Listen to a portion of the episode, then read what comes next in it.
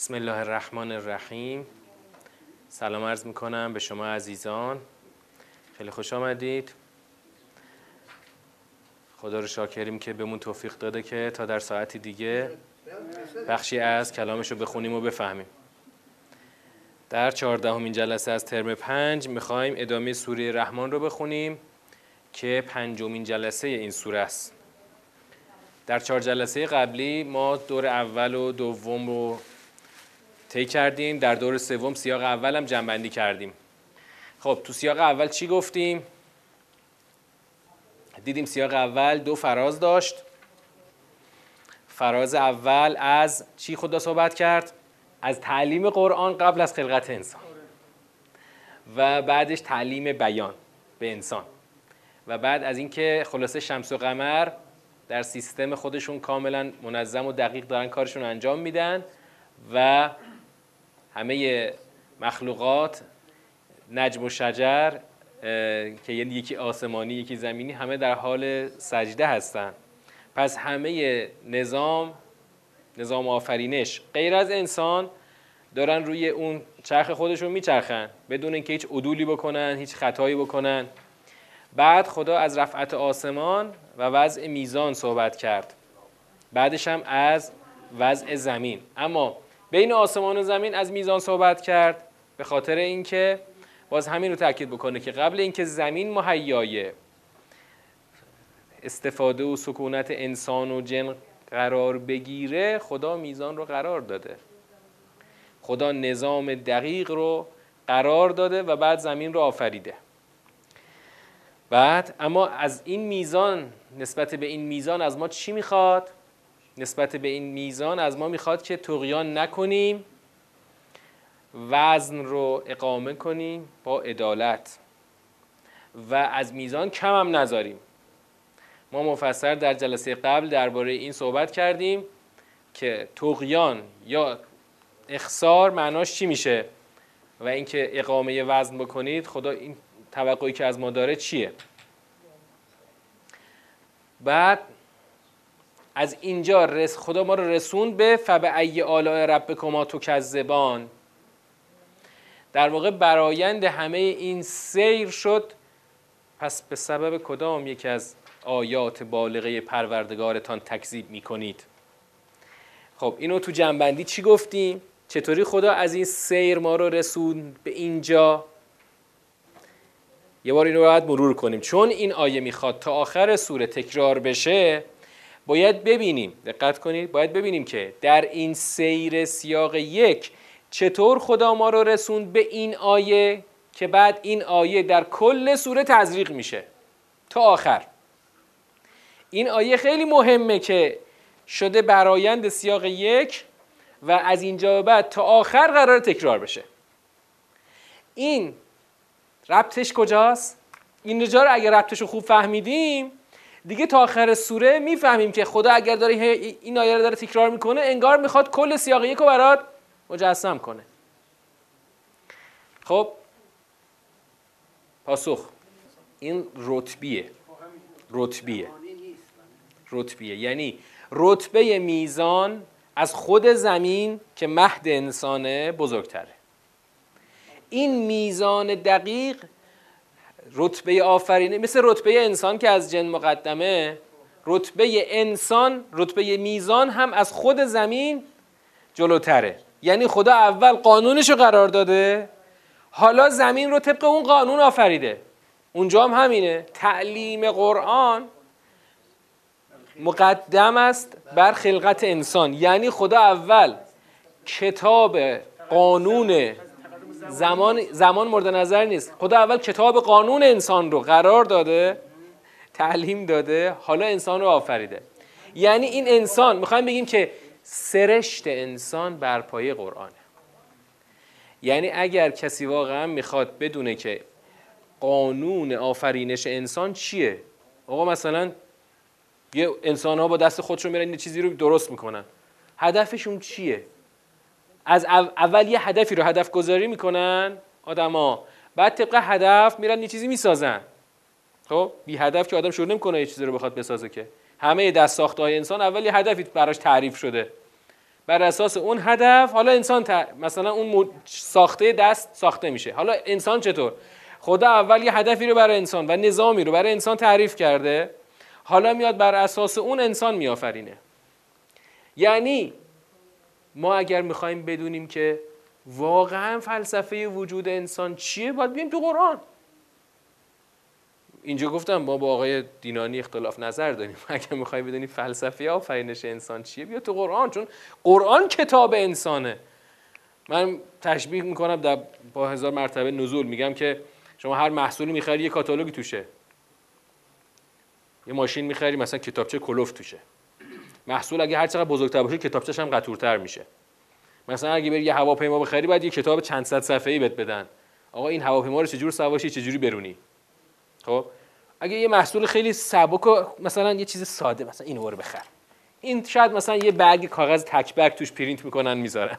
خب بعد یه یخچال میخری مثلا سی صفحه‌ای توش میذاره، یه خودرو میخری صد صفحه‌ای توش میذاره. هر چقدر اون محصول بزرگتر باشه کتابش هم باید قطورتر باشه دیگه، چون نکاتش ریزتره. خب حالا خدا برای انسان ششصد صفحه کتاب قرار داده. این حاکی از چیه؟ حاکی از این نیست که این موجود بسیار پیچیده است و بسیار اهمیت داره.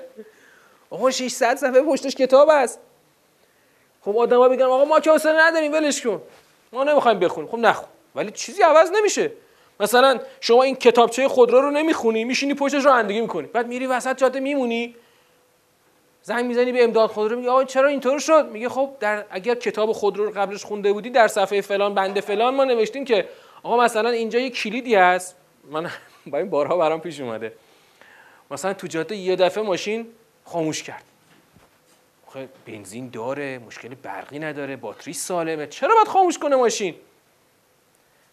بعد یه لحظه فکر کردم آه این حتما این سنسور ضربهش عمل کرده، چون از روی سرعتگیری من پریده بودم. خب این برمیگرده به ببینید برمیگرده به بحثی که تو سوره چی داشتیم، تو سوره مرسلات. اول سوره مرسلات اون مراحل نزول قرآن رو گفتیم دیگه، درسته؟ خب دو تا نزول داره، فرق و نشر و بعد القا و اینا. خب قرآن یه حقیقت داره، یه متن حروفی داره، متنی داره. اون حقیقت قرآن چیه؟ این چیه؟ ها؟ این قرآنی که الان دست ماست اون قرآنیه که بعد از اون مراحلی که تو سوره مرسلات گفته شد چی شده؟ فرق، نشر و القا روش انجام شده. خب خدا اون روزی که قرآن رو تعلیم داده و مثلا توش درباره مثلا تو سوره احزاب درباره زینب و زید توضیح داده، اینا با هم ازدواج کردن بعد طلاق دادن، هنوز زینب و زیدی نبود که بخوام ازدواج کنن که طلاق بگیرن که. پس این قرآنی که داره خدا از ازش سخن میگه اون همون روح هستیه، همون قانون هستیه که وضع شده، قانونش وضع شده. حالا در زمان پیامبر اکرم بعد از اون فرق و نشر و القا به صورت کلمات مکتوب در اومده. قانون همون نز... نظامی که خدا هستی رو بر اساس اون آفریده، نظام هستی. میگیم نظام هستی، این نظامش چیه؟ مثلا تو منظومه شمسی نظامش چیه؟ نظام دقیقی رو خدا قرار داده. از روز اولی که خدا میخواسته این منظومه شمسی و کل کهکشان رو بیافرینه، آیا نظامش رو خدا قبلش قرار نداده؟ اول نظامش رو قرار داده که خب این باید مثلا این کهکشان رای شیری اینقدر تعداد ستاره داشته باشه، یه گوشه کوچیکش یه خورشیدی باشه با این سیارات دورش بچرخن، سیارات هر کدوم وزنش اینقدر باشه، جرمش اینقدر باشه، دور چرخشش اینقدر باشه. همه اینا قبلش طراحی شده، بعد خدا منظومه شمسی رو آفریده.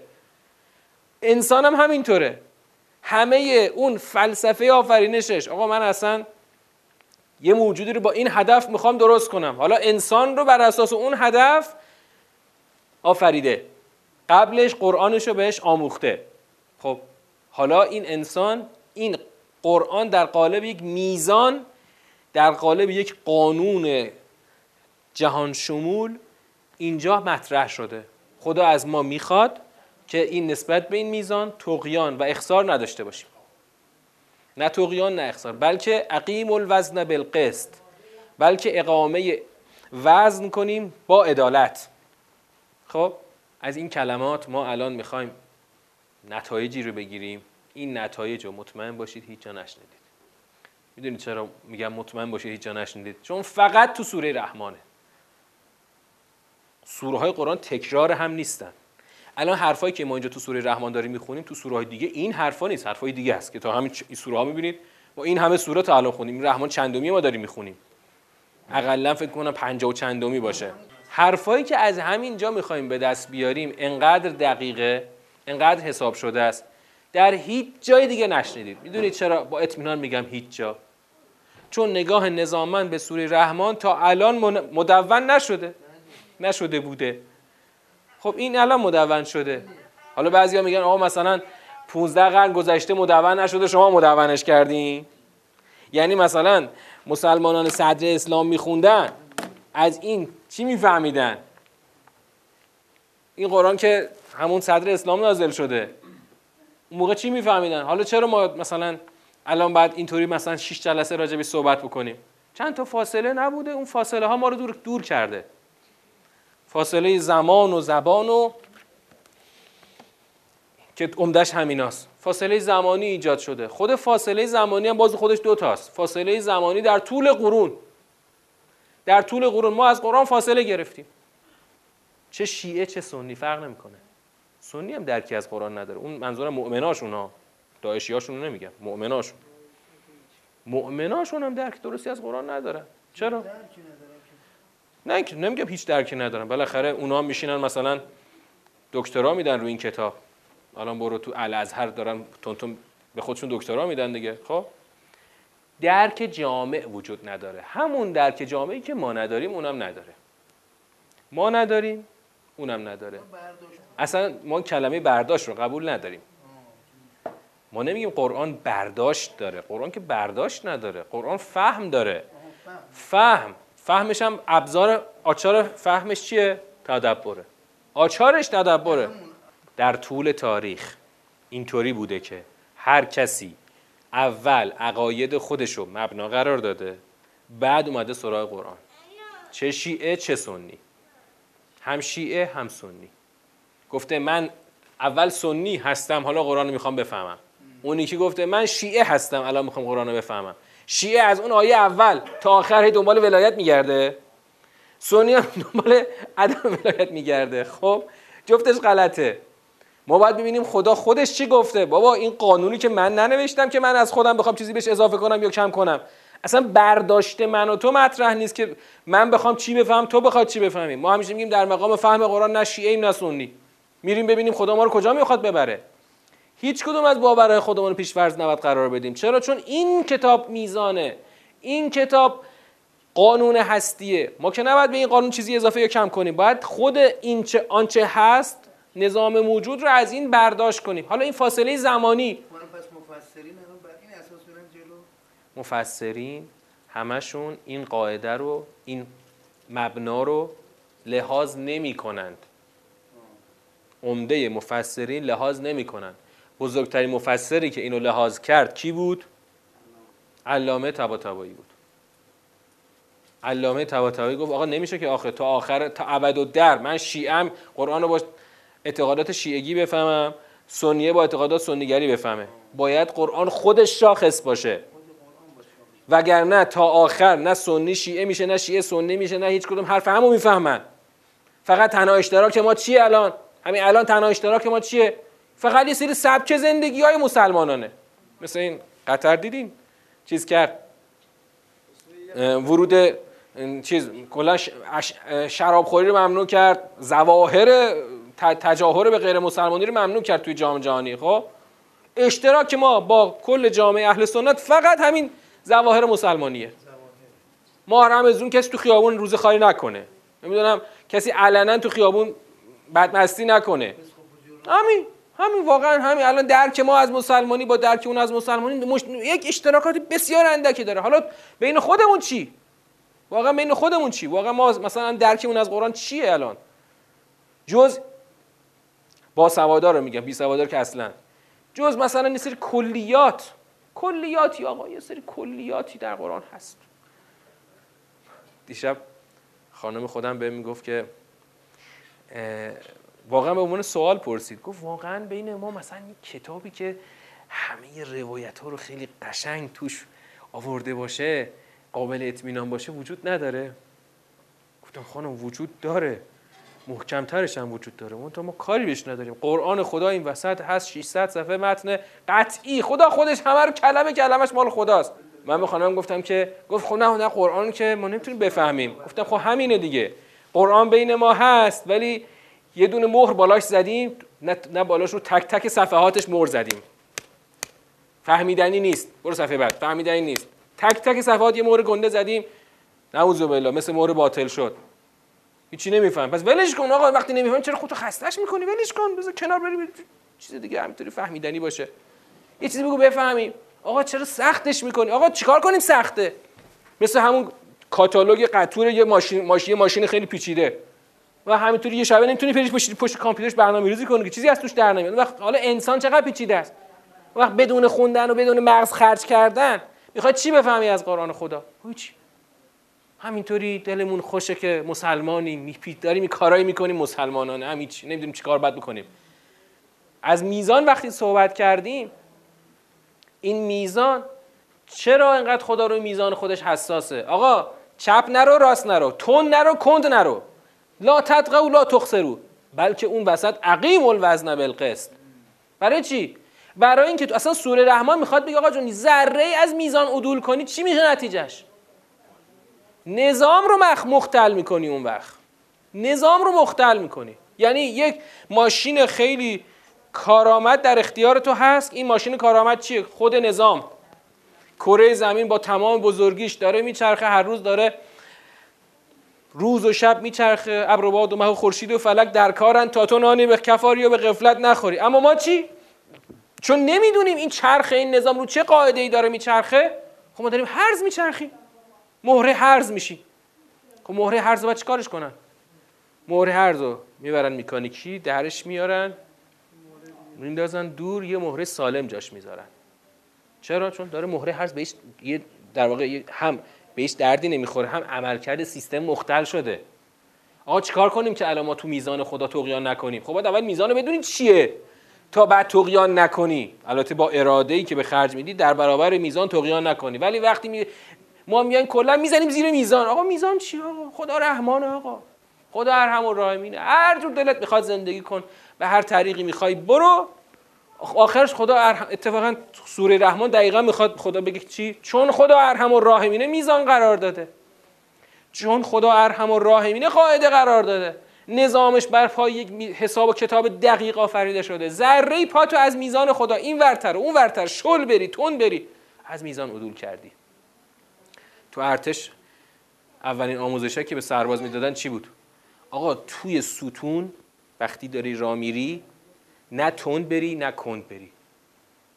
یعنی ما اونجا پدر ما رو در می‌آوردن تو ارتش برای چی؟ مثلا آقا تو ستون همه با هم حرکت کنید.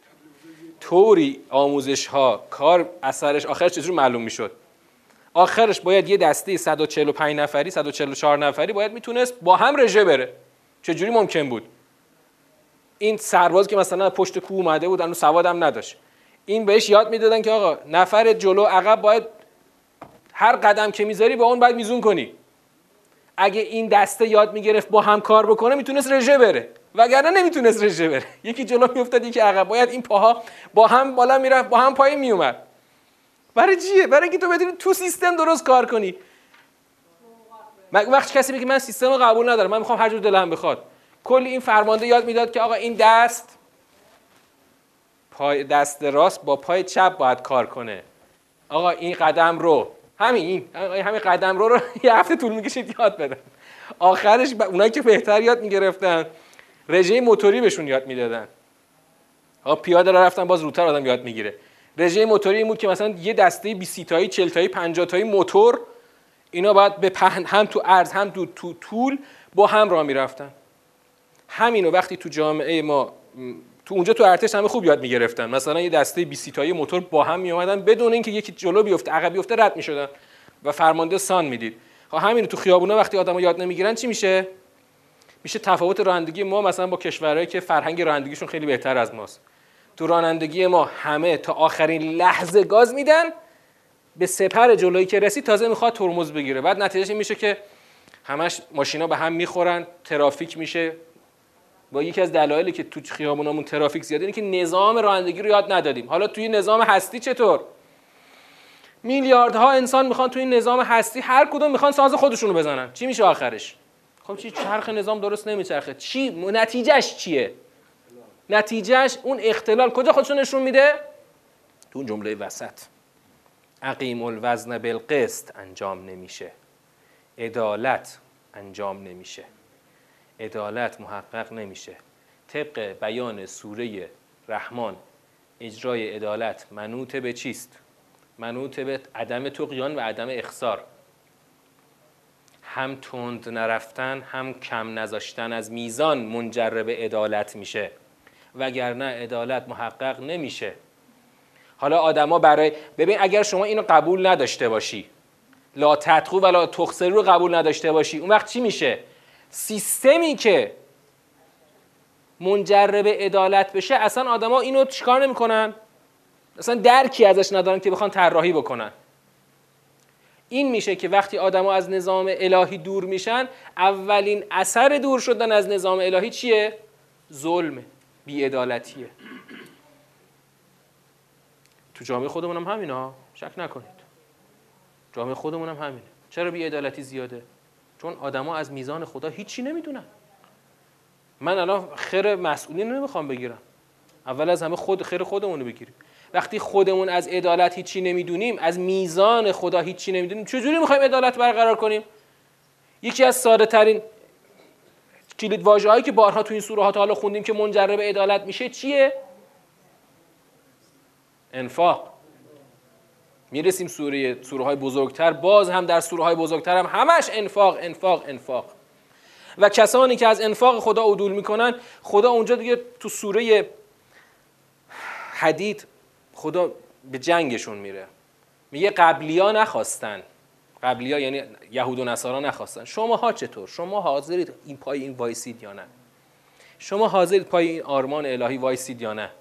تا عدالت برقرار بشه. حالا شما تو جامعه هنوز وقتی میگی انفاق اصلا هیچ چی تو ذهن آدم‌ها شکل نمیگیره، هیچ مفهومی شکل نمیگیره. چه جوری میخواد عدالت برقرار بشه؟ خب بی‌عدالتی میشه. بعد نکته اینم تو پرانتز دیگه، دلمون پر از درده. وقتی عدالت برقرار نمیشه،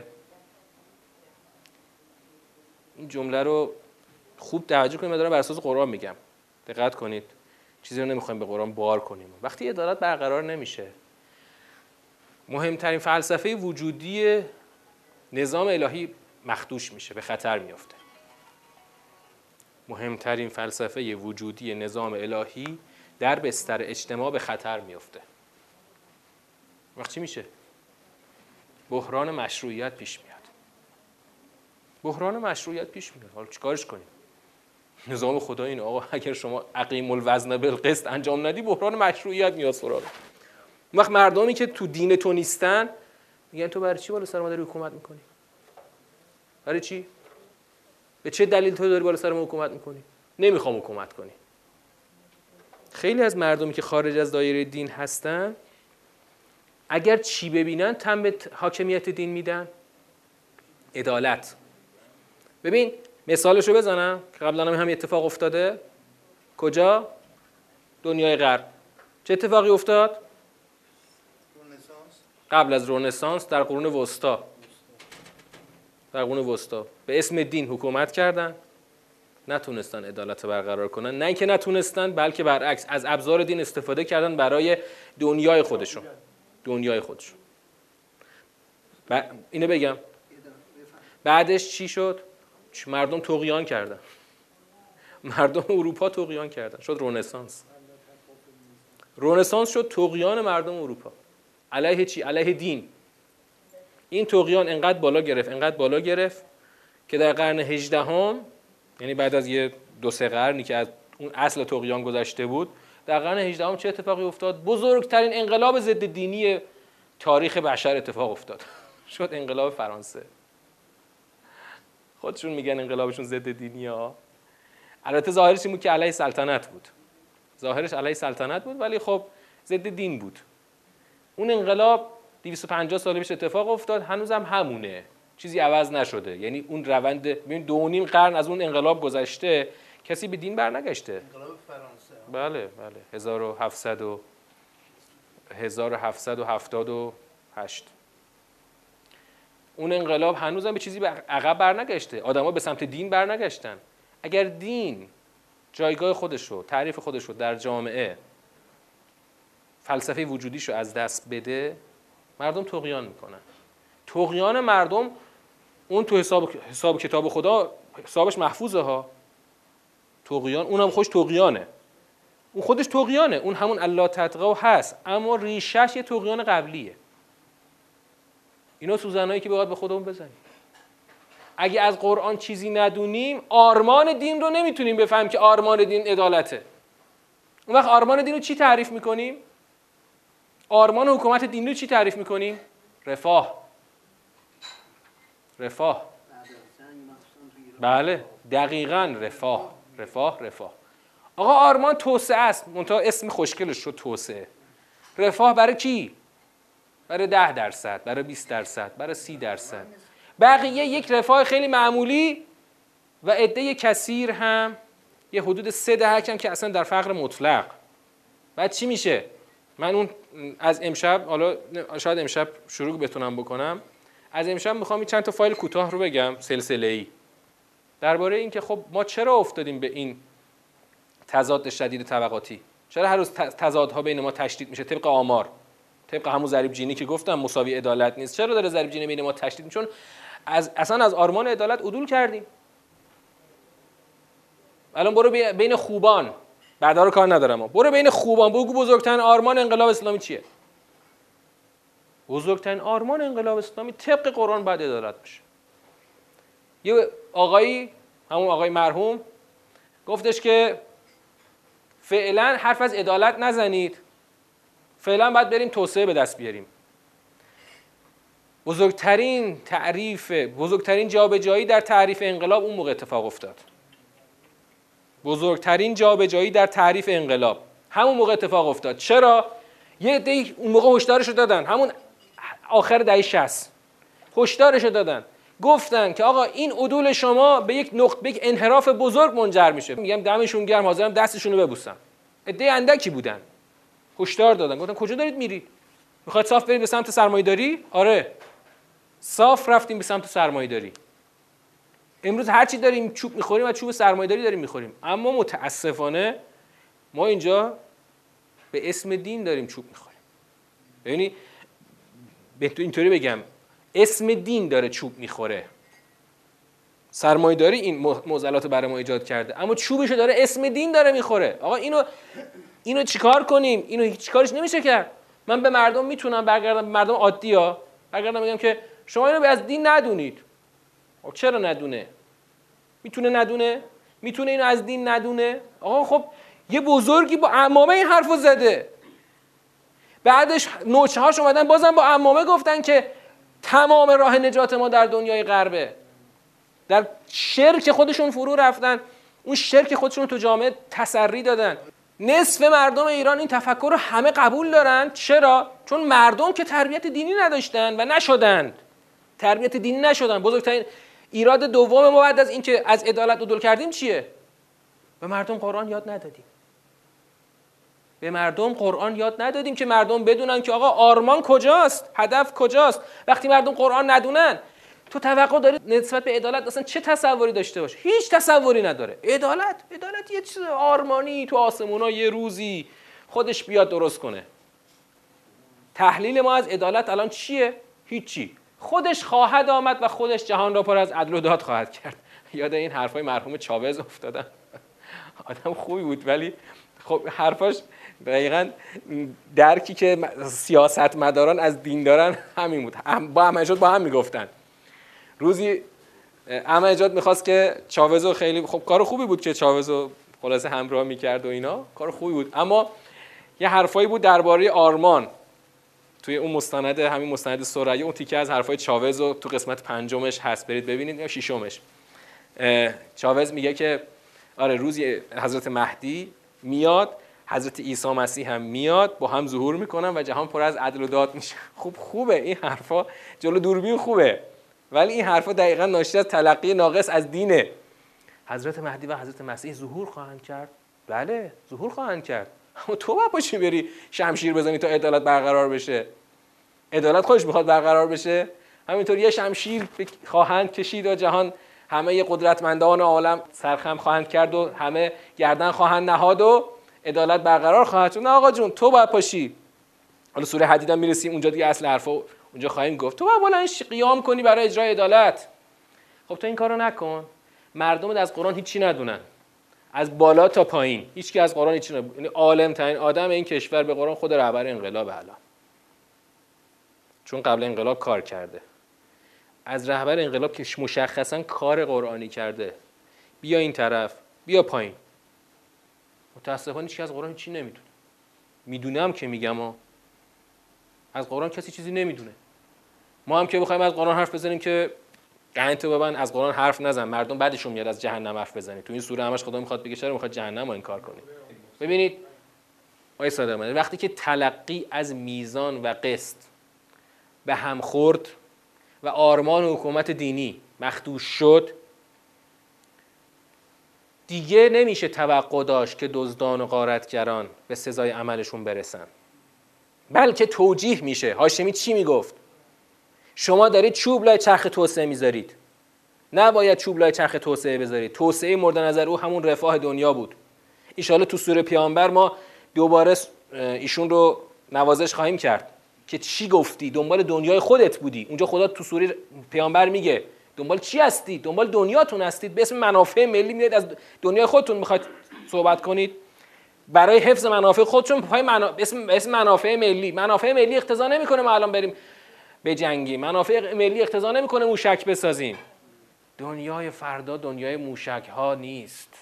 اونایی برد کردن که موشکاشونو گذاشتن زمین، رفتن توسعه اقتصادی به دست آوردن. این حرف این رهبر انقلاب گفتن اگر با آگاهی گفته بشه که چیه خیانت. حالا ما دیگه ما که اینجا تریبون نیست که بترسیم از یه حرفی. این حرف عین کفره، عین کفره. بر اساس سوره پیامبر ان شاءالله بهش میرسیم. عین کفره.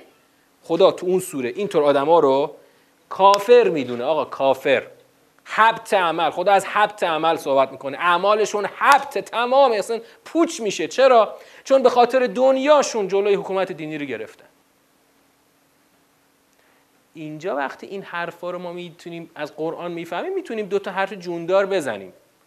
وگرنه این حرفا رو نزنیم باید بیایم چی بگیم؟ باید بیایم بگیم که آقا ما کارمون که خیلی درسته. این ارازلوباش نه مشکل، ارازلوباش بله اون لیدراشون که باید بگیری اعدامشون کنی، اون که حرفی نیست که تک تکشون باید بگیری اعدام کنی. ولی اون مردم عادی چی؟ اون تقصیری نداره چون از قرآن هیچی نمیدونه. آقا من مذهبی از قرآن چی نمیدونم، اون بدونه. ببینید ندانستن منجر به کفر میشه. خب همینجا جهل جن و انس به میزان باعث چی میشه؟ باعث تکذیب جهنم میشه. جهل باعث تکذیب میشه، یعنی اما گام اولش تو جهل خوابیده، نقطه اولش نطفهش تو جهل بسته شده.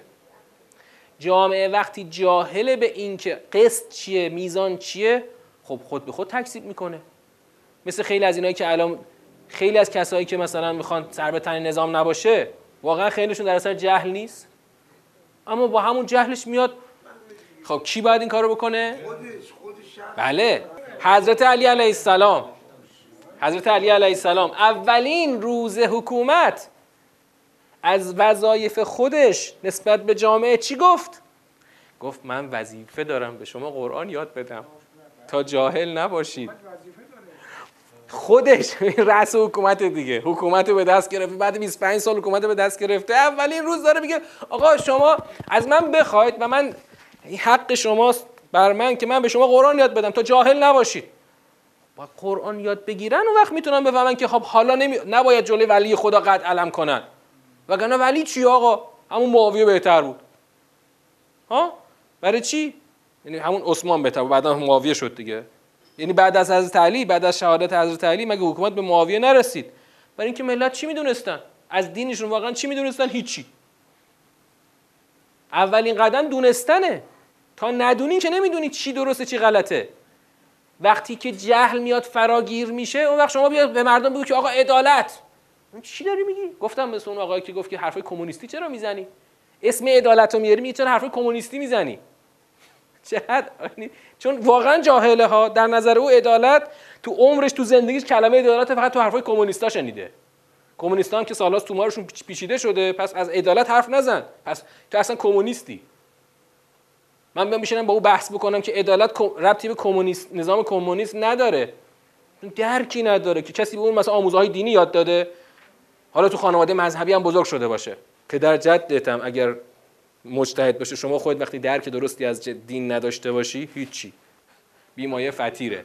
خب راجع به عدالت، نظرش راجع به عدالت مفصل تو نماز جمعه ها اینو بحث بحث میکرد. خب بحث سلسله ایش بود، اما نکنید دیدگاهش، نه اینکه از قرآن هیچی نمیدونست. ایشون بالاخره طبق اون چیزی که خودش میگفت تو زندان اون تفسیر راهنما رو تو زندان نوشت، تو زندان ساواک نوشت. اما تو تفسیر راهنما خب کار خاصی که میگم کار خارق العاده ای انجام نشده که باعث چی بشه؟ خط ذهنی بشه. وقتی شما تو اولین خشت تعریفتو درست نچینی، تا ثریا رود دیوار کج. تعریف کجا تغییر کرده؟ اون زمانی که هاشمی هنوز کاری نبود، دهه چهل شمسی. اون زمانی که دور تا دور کره زمین رو چرخید، بچه مایدار بود دیگه. وضع مالیش خوب بود، آمریکا، ژاپن همه جا رفت چرخید. همه رو تو خاطراتش نوشته. آرمانش ساختن ژاپن اسلامی شد. اونها رو من اسمش من اینطوری میگم، خودش آدماشو ساخت، خودش آدماشو پیدا کرد. اونا دهه چهل کجا بودن همشون؟ دهه چهل یا بچه بودن یا اگرم درس خونده بودن تو دانشگاه اروپا آمریکا داشتن درس میخوندن. خب کارگزاران خودش با تفکر خودش آدماشو انتخاب کرد و تفکرش از خشت اولش تو تعریف عدالت کج رفت. تا اون آخرین روزی که تو نماز جمعه اومد از چی صحبت کرد؟ وقتی از عدالت صحبت میکرد تعریفش از عدالت چی بود؟ تعریفش از عدالت من تب... من بر اساس اون که تو ذهنم یادم گوش میکردم خطبه‌هاشو دیگه، حرفاشو وقتی گوش میکردم و بعدن هم که تیکه هایی که گوش نکردیم یه قسمتایشو خوب یه دی از لابلای آرشیوا که بیرون کشیدن و بولد کردن، تعریفش از عدالت چیه؟ اشرافیت. اشرافیت، دقیقاً اشرافیت. تعریف او از عدالت، اولا عدالت آرمان اول نبوده، این از این آرمان اول ثانوی شاید ثالثش هم نبوده. گزینه اول باید بریم به ثروت برسیم تا عدالت بعدن اجرا شود. رفت که به ثروت برسه ولی هیچ وقت دیگه برنگشت. چرا؟ چون سرمایه‌داری یک مسیر بی بازگشته. من الان اینو خودم بهش یقین دارم، حالا هر کسی می‌خواد باش بحث می‌کنم. ببخشید بحث این آیه طولانی شد ولی چیکار کنم، خیلی درد داریم اینجا. من به این باور دارم و یقین دارم سرمایه‌داری مسیر بی بازگشته. میدونید چرا؟ سرمایه‌داری طبقه‌ای در جامعه ایجاد می‌کنه. اینجا رو از حرفای چامسکی هم می‌خوام وام بگیرم. سرمایه‌داری طبقه‌ای درست میکنه در جامعه، طبقه ثروتمند حاکم. تو دنیای غرب هم ثروتمندا همیشه حاکم میشن، مثل همین ترامپ، مثل اون بلوسکونی، همشون ثروتمندای دنیای غربن. طبقه ثروتمند حاکم قوانین ایجاد میکنه، نظام ایجاد میکنه، نظامی در یک چرخه بسته ایجاد میکنه، چرخه بسته ثروت و قدرت. چرخه بسته ثروت و قدرت اجازه پاره شدن چرخه رو هرگز به دیگری نمیده. یک کسی هم اگه بخواد بیاد این چرخه رو پاره بکنه با تمام قدرت به جنگش میره و ساقطش میکنه. تو این نگاه احمدی نژاد میخواست اون چرخه رو پاره بکنه اما ساقط شد. کار به اشکالات شخصی احمدی نژاد ندارم، الان اشکالات شخصیش به جای خودش. تو نظام سرمایه‌داری چرخه های بسته ثروت و قدرت همه چی رو در چنبره خودش در میاره، قوانین رو متناسب خودش تغییر میده، حتی نظام مردم سالاری رو طبق خودش تعریف میکنه. تو نظام مردم سالاری که من خواستید دربارش امروز مفصل بحث براتون بحثش رو میگم، نظام مردم سالاری اصالتاً با نظام ولایی در تضاده. جمهوریت با اسلامیت در اصل، در کنه، در ذات با هم جور در نمیاد. جمهوری اسلامی، جمهوریت با اسلامیت جور در نمیاد. چرا؟ چون جمهوریت همون دموکراسیه. دموکراسی در چرخه بسته ثروت و قدرت اسیر میشه و دموکراسی یعنی چی؟ ذهن مردم جهت پیدا میکنه به سمت سویی که صاحبان قدرت بخوان. صاحبان قدرت محبوب میشن، صاحبان ثروت محبوب میشن، مثل علی دایی، مثل اون کریمی، مثل همشون، مثل مهران مدیری محبوب میشن، با اینکه ثروتشون از چپاول به دست اومده اما محبوب میشن. میلیون ها، ده ها میلیون نفر از مردم همین کشور حاضرن کفش مهران مدیری رو ماچ کنن. چرا؟ چون صاحبان ثروت محبوبن در نظام سرمایه‌داری. اینو میخوای چیکارش بکنی؟ این چرخه، این مسیر بی بازگشته.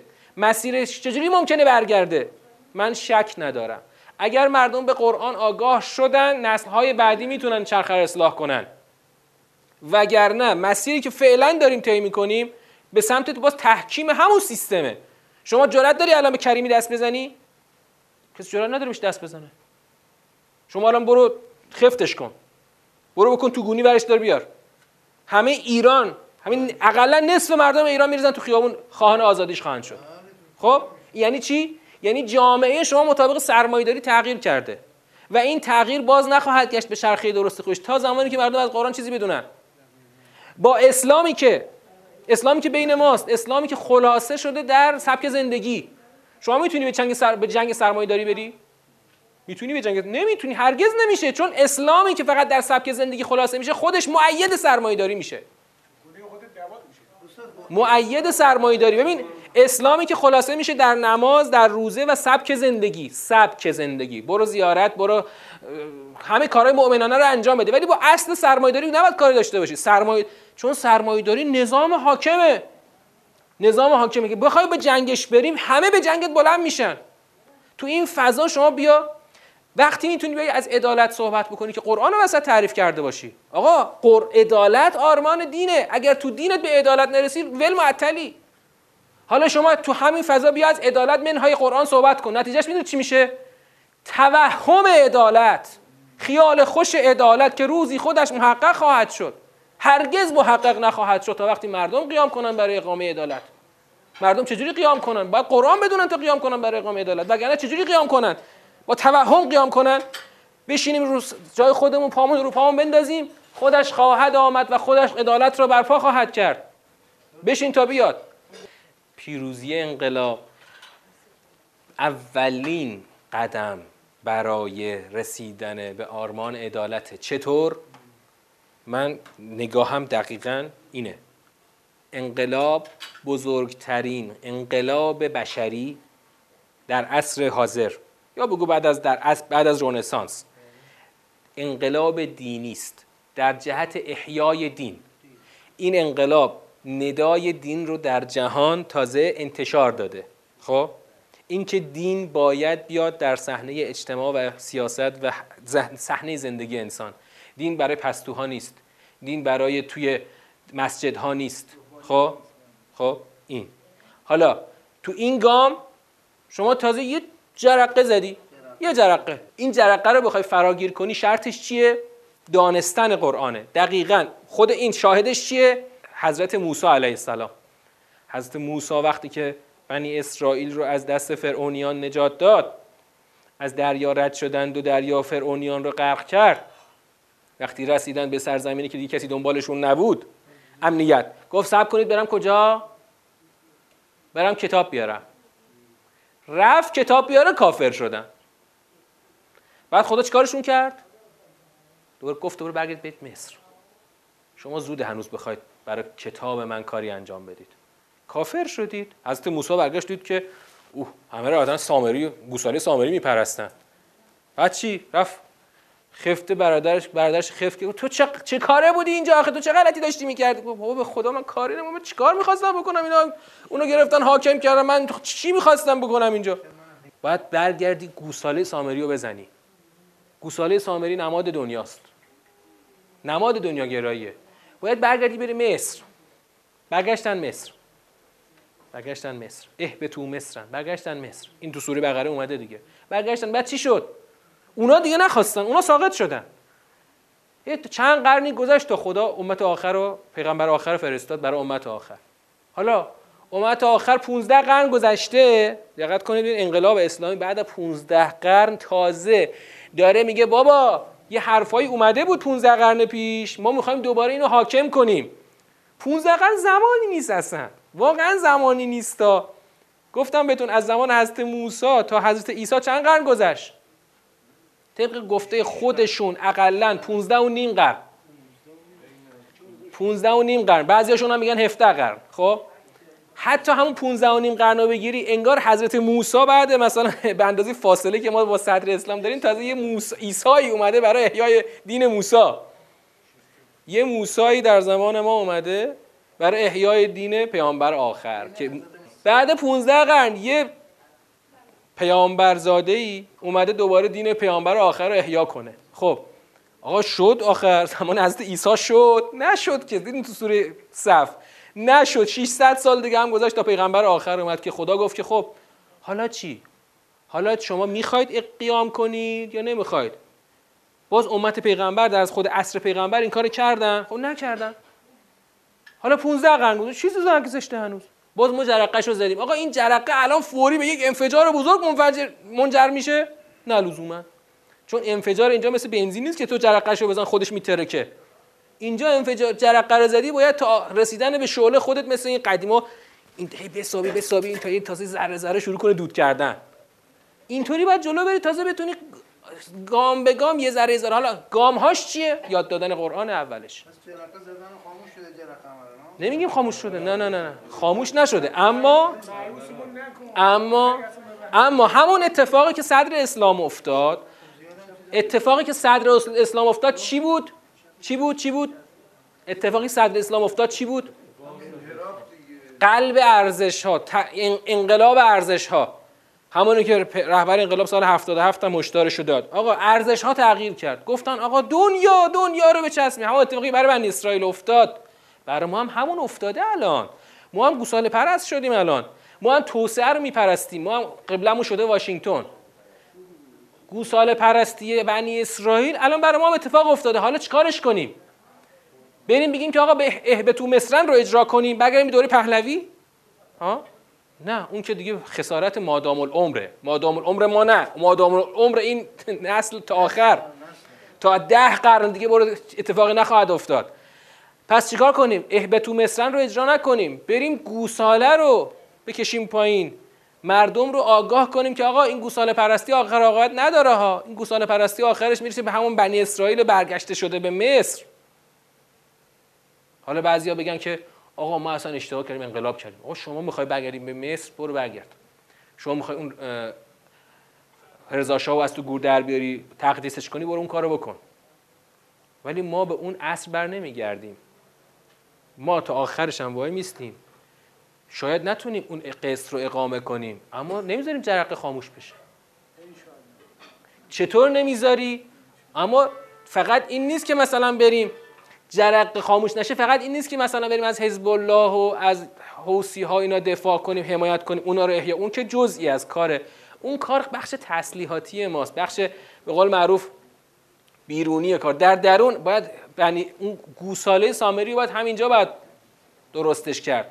حالا وقت گذشت، من برسم سر جنبندی دوباره سیاه. توی این جنبندی دوباره واقعا نمیخواستم زیاد صحبت کنم اینجا، ولی درده. حالا ما اینا رو این حرفا رو که الان از توی این سوره رحمان، تو سوره رحمان این حرفا رو الان مطرح کردیم، ما این حرفها رو تو سوره های پیش رو تندتر از ایناشو خواهیم گفت. تو سوره حدید و سوره پیامبر خیلی حرفای جدی خواهیم داشت.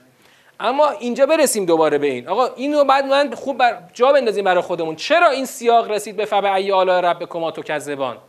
چرا؟ خدا در یک سیری که سیزده آیه شده ما رو آورده تا ما رو برسونه به این که بر اساس نظامی که قرار دادم، بر اساس نظامی که قرار دادم، نظام رحمانی که توش تعلیم قرآن، آموزش بیان به انسان مطرح هست، تو این نظام جایی برای تکذیب نیست. چون این نظام همه چیش رو حساب و کتابه، میزان قرار دادم که شما نباید ازش عدول کنید. تکذیب میزان، هر کی تکذیب بکنه باید بره جهنم. فبأی آلاء ربکما تکذبان، به سبب کدام یک از آیات بالغه پروردگارتان تکذیب میکنید؟ ببینید جهنم اینجا الان نقشش چیه؟ آقا یک کسی اومده میگه من نظام قبول ندارم، نظام که تکون نمیخوره، طبق همین نظام باید بره جهنم. میخوای جهنم رو تکذیب کنی که نظام رو زیر سوال ببری؟ تکذیب جهنم دردی از تو دوا نمیکنه، مانع ورود تو به جهنم نمیشه.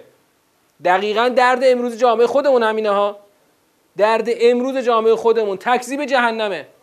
نه فقط بین قشر لامذهب، تو قشر مذهبی اتفاق این مصیبت فراگیر شده. شما تو تر... تو گفت دین گفتن از جهنم نگو، جهنمشو حذف کن، فاکتور بگیر. تو صدا و سیما، تو منبرت، همه جا جهنم فاکتور بگیر. مردم خوششون نمیاد از جهنمش، پس ما هم نمیگیم. و چی میشه؟ خب مردم مکذب میشن. مکذب چیزی میشن که نسبت بهش جهل دارن. اما اگه من بهشون بگم آقا جهنم جزئی از نظامه، مثلا مثل این که مثلا زندان جزئی از نظام بشریه، آقا یه جامعه مثلا زندان نداشته باشه، دزدان و غارتگران توش ول میده بعد آزاد بچرخن دیگه، ها چی میشه؟ اون وقت جامعه به هم سر و سامون میگیره یا نه؟ شما توی توی بدترین نظام‌های ظالمانه هم زندان هست، توی اگر عدالت هم که برقرار بشه بازم یه روزی زندان میخواد. البته نه به این گستردگی، زندان فقط برای موارد خاصه تو نظام عادلانه که خدا تعریف کرده، اما نظام زندان لازمه. اما جهنم فقط زندان هم نیست، بلکه چیه؟ جهنم بلکه چیه؟ جهنم زبالدانه، نه فقط زندان. زبالدان کسانی است که بخوان نظام رو انکار بکنن و انکار نظام اونها رو به جرم میکشونه. برای همین خدا از عنوان مجرمون تو این سوره استفاده میکنه. این سیر رو تو ذهنت داشته باش. حالا این سیر رو هر جا آیه میخواد تا آخر سوره تکرار بشه، این سیر رو باید تو ذهنت بیاری. فبأی آلاء ربکما تکذبان، یعنی حواست باشه که با این نظام و چین... در واقع چینشی که خدا قرار داده چجوری میخوای مخالفت بکنی؟ با کجاش میخوای مخالفت کنی؟ مگه میتونی با انکار خودت نظام رو تغییر بدی؟ با انکار تو نظام تغییر نمیکنه. مثل اینونه که الان کسی بره تو خیابون بگه من میخوام از این ور خیابون برم، همه از این ور میرم، من میخوام از این ور برم. انکار شما چیزی رو تغییر میده؟ قانون خیابونا عوض میشه؟ اینو وقتی که جمع‌بندی کردیم، الان تو سیاق دو و سه و چهار هم دائما این تکرار خواهد شد. وقتی این تکرار خواهد شد، خدا در اون سیر سیاق دو و سه و چهار، سیاق دو تیه جلوه های ربوبیت خدا در این دنیاست، سیاق سه تحدی خداست و سیاق چهار هم بهشته، بهشت و جهنم. خب این تکرار میشه، این فبأی آلاء ربکما تکذبان تکرار میشه. یعنی من از هر جای این نظام که برات حرف بزنم، چه نظام ربوبیت در این زمین، چه نظام ربوبیت در اون نظام حساب و کتاب خدا، اصلا هیچ جاش نمیشه، از هیچ کجای این سیستم نمیشه یه نقطه بگیری بگی بر اساس این نقطه من میخوام جهنم تکذیب کنم. ببین نظام الهی اینطوری از هیچ جاش نمیشه یه بهانه پیدا کرده. تو نظامای بشری میشه. آقا نظام بشری هر چقدر دقیق باشه یه جای خلل داره، از یه خلل مثلا دشمن میتونه سوء استفاده کنه، نفوذ کنه. اما تو نظام الهی از هیچ جاش نمیشه نفوذ کرد، از هیچ جاش نمیشه نفوذ کرد و نظام رو تغییر داد یا اینکه نظام رو انکار کرد. تو سیاق سوم بحث بحث چی هست؟ بحث تغییر هست. خب ان استطعتم ان تنفذوا من اقطار السماوات والارض فانفذوا لا تنفذون الا بالسلطان. اما تو نظام الهی هیچ جاش جای نفوذ نداره، هیچ جاش نمیشه، نه نظامش تغییر داد، نمیشه نمیشه انکارش کرد، نمیشه تغییرش داد. حالا ان شاءالله باز در روز دوشنبه ما سیاق دو و سه و چهار رو جمع‌بندی می‌کنیم و جمع‌بندی کل سوره رو خواهیم داشت. و السلام علیکم و رحمت الله و برکاته.